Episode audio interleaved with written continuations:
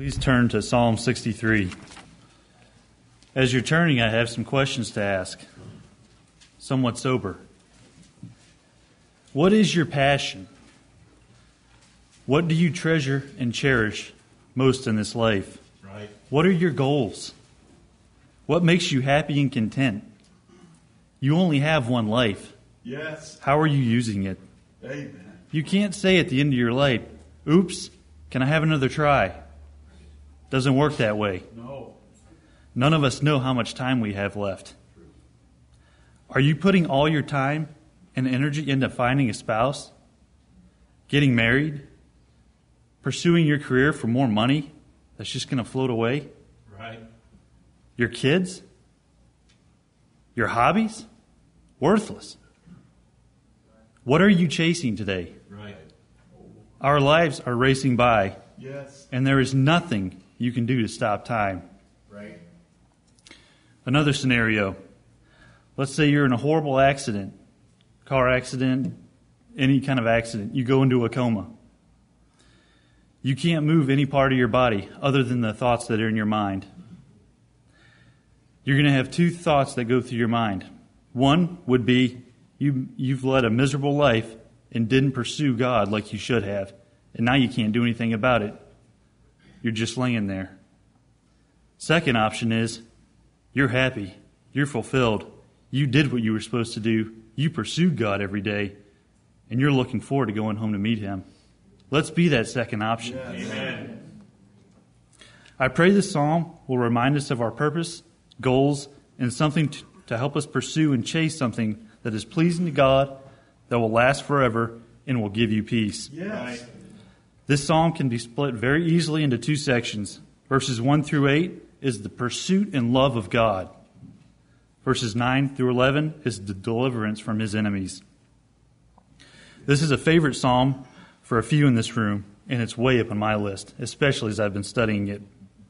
I want to focus on the first section of this psalm. Now, please follow along as I read Psalm 63. O God, thou art my God. Early will I seek thee. Yes. My soul thirsteth for thee.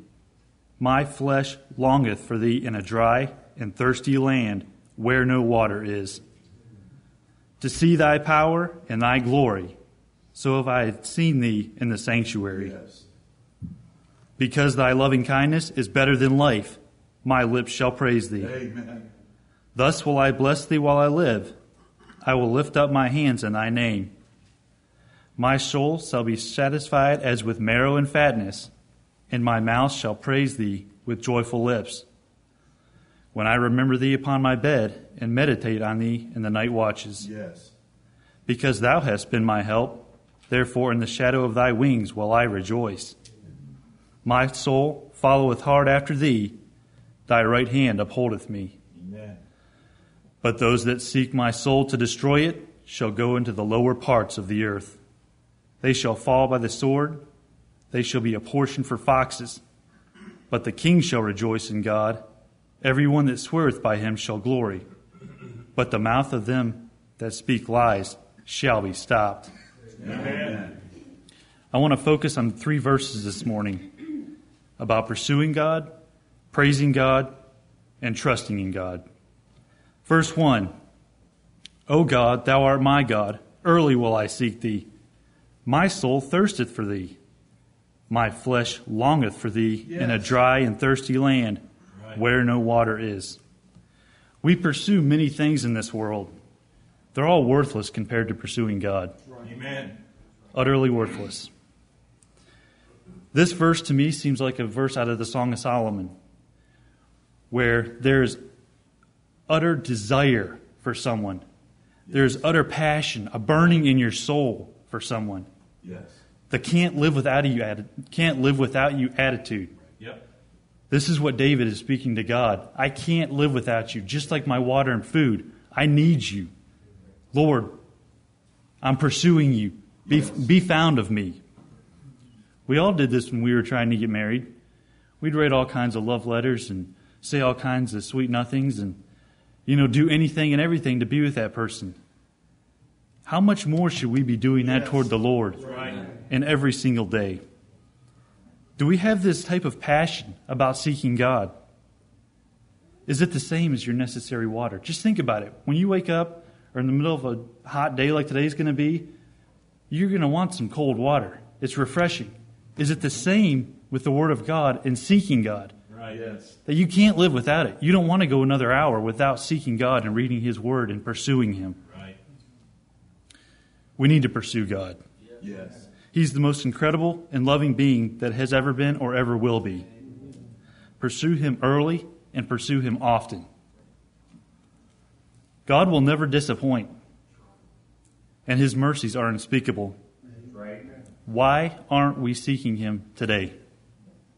Let me just give you a couple of His attributes and then see, ask yourself why we're not seeking Him if we're not. God is wonderful, merciful, faithful, truthful, holy, consistent, reliable, all powerful, perfect, just, long suffering, condescending, approachable, and lovely, just to name a few attributes.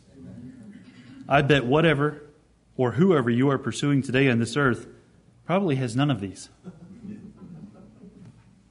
If you want to be like David, you will do anything and everything Yes. to pursue him and seek the Lord often.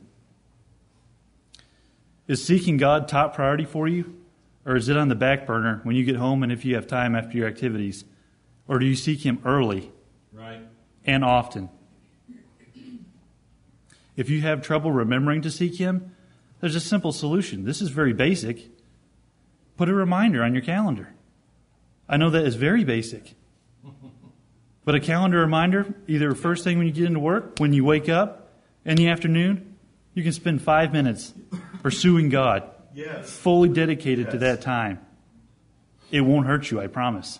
Amen.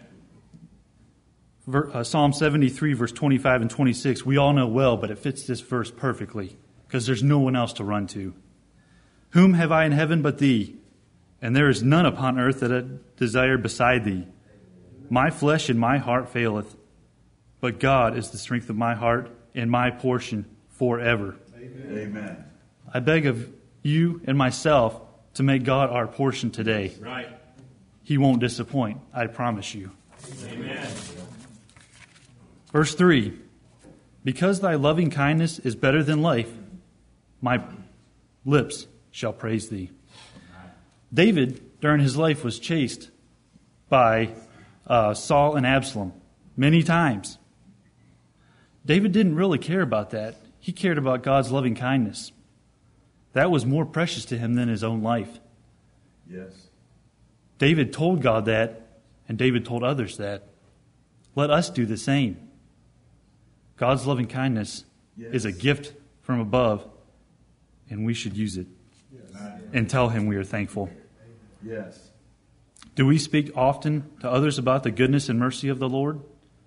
Or are there more important things like traffic? Or I got a 2% raise?